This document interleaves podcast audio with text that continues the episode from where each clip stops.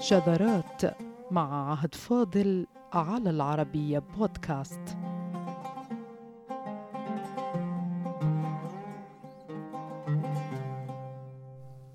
لو كانت العرب هي التي أطلقت وصف الذهب على الماء لقيل إن ذلك بسبب كون العرب تتنقل ما بين الصحارى والبوادي والقفار. ولأقفل الموضوع بيسر دون إعمال للفكر والتدقيق في الأصول الثمينة لتسمية الماء بالذهب السائل.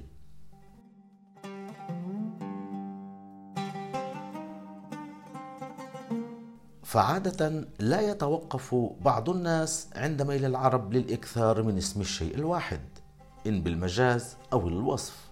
وعند هذه الحالة يجب التركيز على أن اللغة ليست مجرد أصوات وحروف فحسب بل هي سلسلة دلالية متشعبة تبدأ في الواقع ثم تكون في المجتمع ثم تتطور نظاما تواصليا توصيليا هو اللغة. عندما أطلق وصف الماء بالذهب فهم الأمر على أنه إشارة إلى قيمته التي لا تقدر بثمن.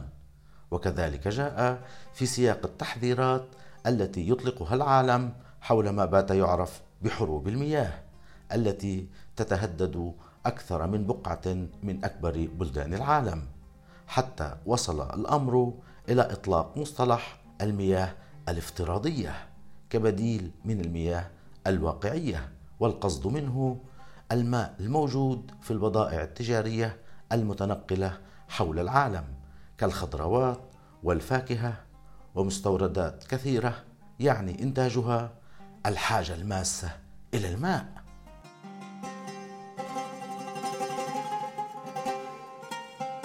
فلما نرى القلق العالمي من شح الماء ومشكلة التصحر ثم ولادة تعبير حروب المياه علينا أن نتعامل باحترام مضاعف مع أولئك الذين قضوا اجيالا بعد أجيال متنقلين من صحراء إلى أخرى ومن بادية إلى أخرى واكتسبوا ما يعرف الآن بتقنيات البقاء. مكنتهم فيما بعد من الانخراط في الحضارة الإنسانية والاسهام فيها كالحضارة العربية والإسلامية.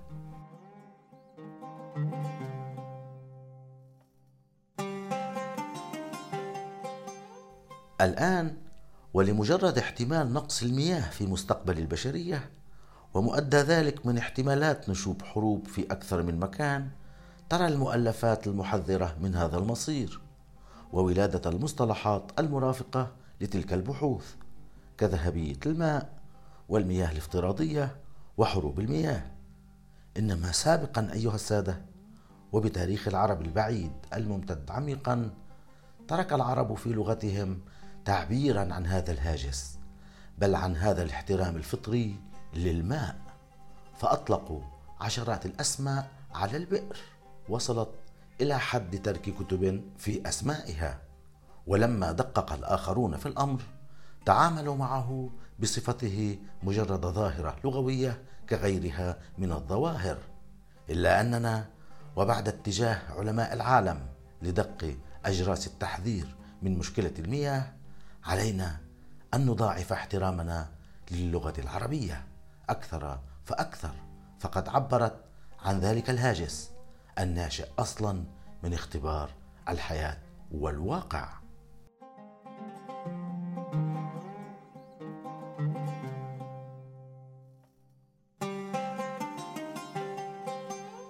أولئك الذين اكتسبوا تقنيات بقاء مكنتهم من التكيف ومن ثم الاستمرار. اصبغوا على المياه ومنذ وقت مبكر أهمية مفرطة. ظنها البعض مجرد ولع باللغة وفي حقيقة الأمر كانت العربية في أمر الماء كغيرها من مسائل كثيرة اختبارا للواقع واختبارا للحياة.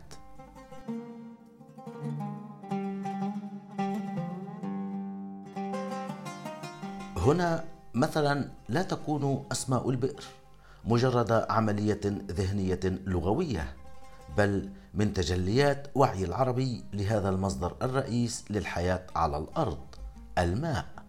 فأسماء أو صفات البئر في الحقيقة هو وعي بقاء مهر فيه العرب والمسلمون واقعا وجاءت لغتهم لتعكس هذا الوعي بالأسماء والصفات. بل ان ما أطلقته العربية على صفات البئر. كان بمنتهى البساطة دمجا للانساني بالطبيعي إلى الحد الذي صارت فيه الآبار تنزف وتنزح بل وتزهق كما تزهق أرواح البشر.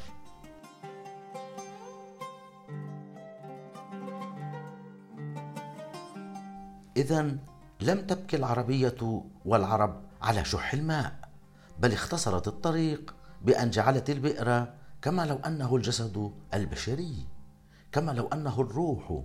فلذلك سنرى في أسماء البئر ما هي حالات الإنسان نفسه فالأرض مظلومة إذا لم يكن فيها حفر وحفرت تقول العرب.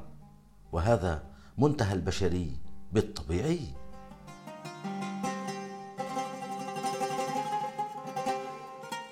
عكست اللغة العربية أهمية موضوع الماء بأنسنته أيها السادة من خلال مصدره الأصلي المتاح البئر. فالبئر هو مصدر ماء الشرب الأساس الذي يعتمد عليه للمتنقلين أو الرحال. فبعض أهل اللغة يعتبر البئر خاصة في البادية. وفيما هو يذكر ويؤنث فإن من خصائص البئر عند العرب احترام مالكها أو حافرها أو صاحبها. فعندما يعثر القارئ العربي على تعبير بئر عادية فلا يظنن أن المقصود بالعادية أي الأمور المتكررة الطبيعية من عاده يعود فالتعود بل بئر عادية إشارة إلى قوم عاد أي أن البئر قديمة ولا صاحب لها والعادي الشيء القديم نسب إلى عاد. يقول الشاعر وما سال واد من تهامة طيب به قلب عادية وكرار ولهذا كانت العرب تقول مجد عادي أي قديم مأخوذا من قوم عاد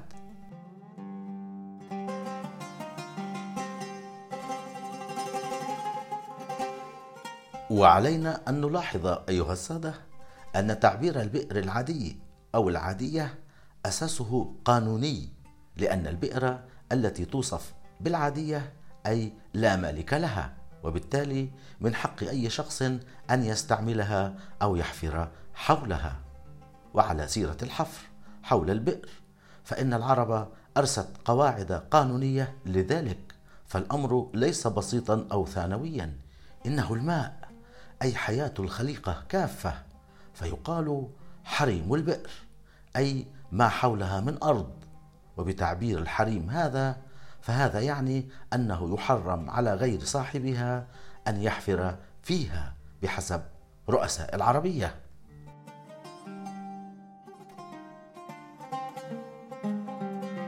قصة صاحب البئر أو من تعود ملكيتها إليه هي مسألة حساسة للغاية. يقول الناس في عصرنا الحالي إنها قد تقود لحروب بين الدول.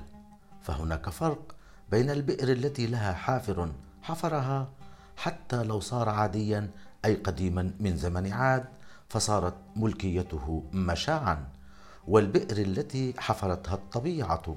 فلا يقال الجب مثلا وهو من أسماء البئر إلا إذا وجدت محفورة لا مما حفره الناس يقطع بعض من أهل العربية الكبار.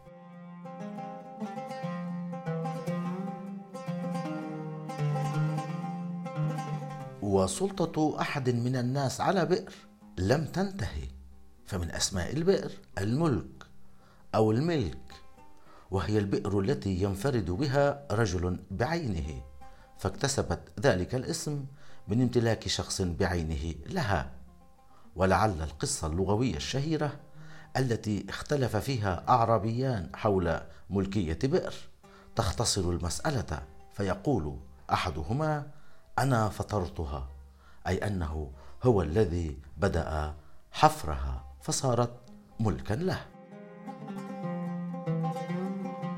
أيها السادة إن سردية أسماء البئر ومثلها سردية المطر عند العرب نابعة من كون الماء ذهبا سائلا بتعبير الصحافة العالمية.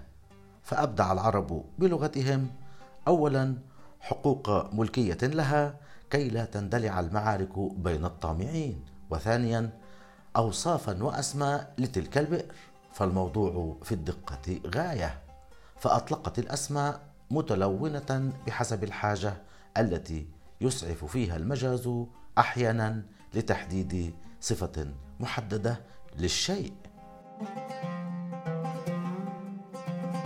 فيقال مثلا بئر قعور من القعر وقعيرة. أي بعيدة القعر وبهذا تحذير للعامل فيها كي يحذر السقوط فالقعور عميقة والأشد منها عمقا تسمى العضوض لأنها صعبة شاقة على الساق كما لو أنها تحف به حفا كما لو أنها تعضه من شدة القرب وكان يقال بئر جهنام يقول بعض رؤساء العربية إن كلمة جهنم قد تكون اشتقت منه وعلى ذلك فقد يكون الجهنام أحد أخطر الآبار عند العرب.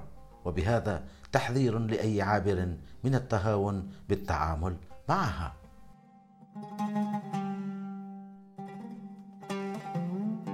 ومما يجري على البشر يجري على البئر. هذا منتهى أنسنة الطبيعي في اللغة العربية. أليس الثاني سببا في حياة الأول؟ تقول العرب بئر زهوق وذلك لبعد قعرها. ويرجح لغويون من الرؤساء أنها قد تكون اكتسبت ذلك الاسم بسبب وقوع دواب فيها فهلكت وانزهقت. ومثل ما سبق البئر الهوهاء وهي مرعبة باسمها. ويصفها العرب بأنها لا متعلق لرجل نازلها بها كما أنها تشير إلى العمق السحيق.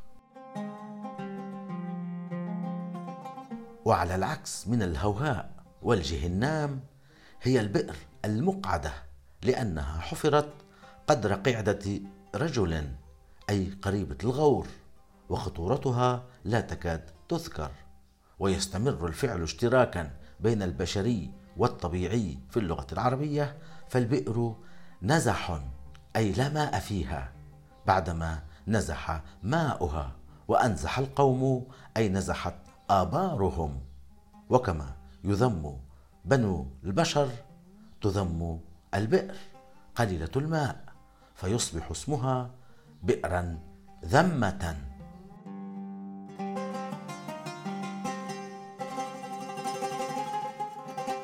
ومن بدائع مشتركات الإنساني بالطبيعي في اللغة العربية نراه في أمر الماء أيضا وأيضا فجرحنا ينزف وجرحه ينزف دما فيما البئر نزوف تنزف باليد وكذلك يشار بالبئر النزوف إلى التي قل ماؤها بعدما نزح وانزفوا أي ذهب ماء بئرهم والنزف ذهاب الماء من البئر. بذات الطريقة التي يتم بها النزف من الجروح أي جزءا جزءا أو شيئا بعد شيء. وكما الصلابة في كل شيء فالصلابة في أرض البئر فتكون صلودا بصعوبة الحفر إثر الاصطدام بحجر أو ما شابهه. من الصلابة قبل ما تزاد بواو على عادة العرب بالمبالغة والتضخيم.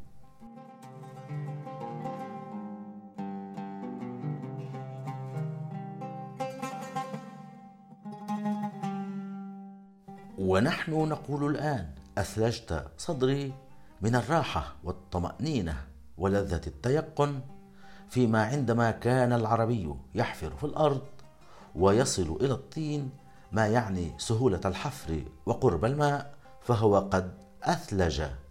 بذلك ولما ينتهي من مستوى الطين ويصل إلى الماء فقد أنبط ومنه جاء الاستنباط أي اشتقاق شيء من شيء.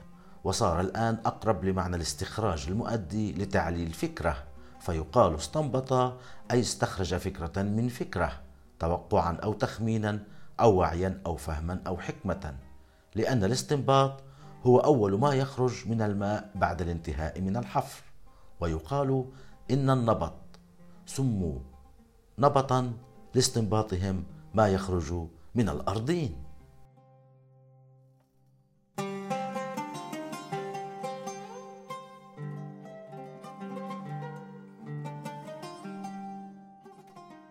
وإن كان يسمى رحيل الماء من البئر ببطء نزفا فيسمى باسم آخر أيضا وهو القريحة. فيقال إن القريحة هي أول ما يستنبط من البئر ومنه صار فلان جيد القريحة يراد به استنباط العلم. يقول واحد من رؤساء العربية فنحن نقول اقترحت الشيء أو اقترحت كذا على كذا وكذا فهي من هنا. من قانون ملكية الماء بإطلاق أسماء محددة على الآبار كي لا يعتدى عليها من قبل طامع إلى استمرار الاشتراك بين الإنساني والطبيعي في اللغة العربية بخصوص الماء والبئر. فقيل إن الأرض إذا لم يكن فيها حفر وحفر فيها فتسمى مظلومة فإن من معاني البئر التي جاءت منها البئر هي الادخار. فكما يركن إلى ادخار المال للمستقبل فالبأر ادخار لأنه اجتماع شيء ثمين. فتقول العرب ابتأر الخير أي قدمه للناس مستورا والبئر تبقى بئرا لطالما كان ماؤها مستورا وإلا كانت ساقية أو عينا أو نهرا.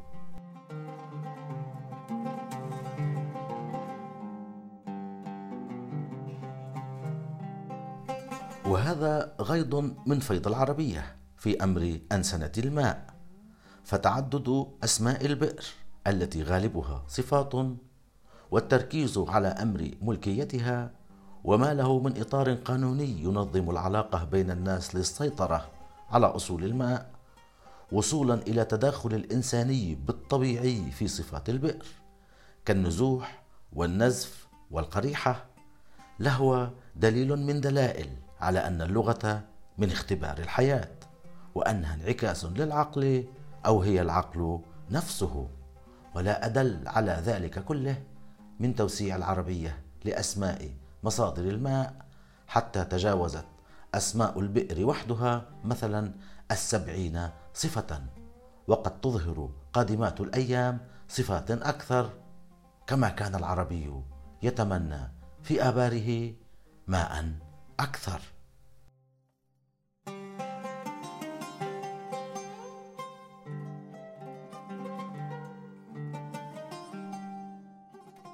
الآن ورغم التقدم الكبير الذي شهده العالم بدأ الصراخ والخوف من قلة الماء أو ما يعرف بظاهرة التصحر من ناحية ثانية.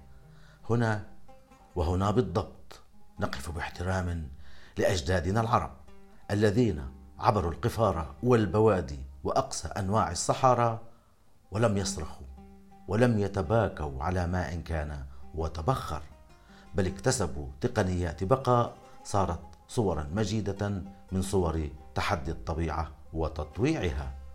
ولعل ما في شواهد العربية من انسنه أسماء البئر عبارة عن جزء من تقنيات البقاء التي انتقلت من الواقع إلى اللغة.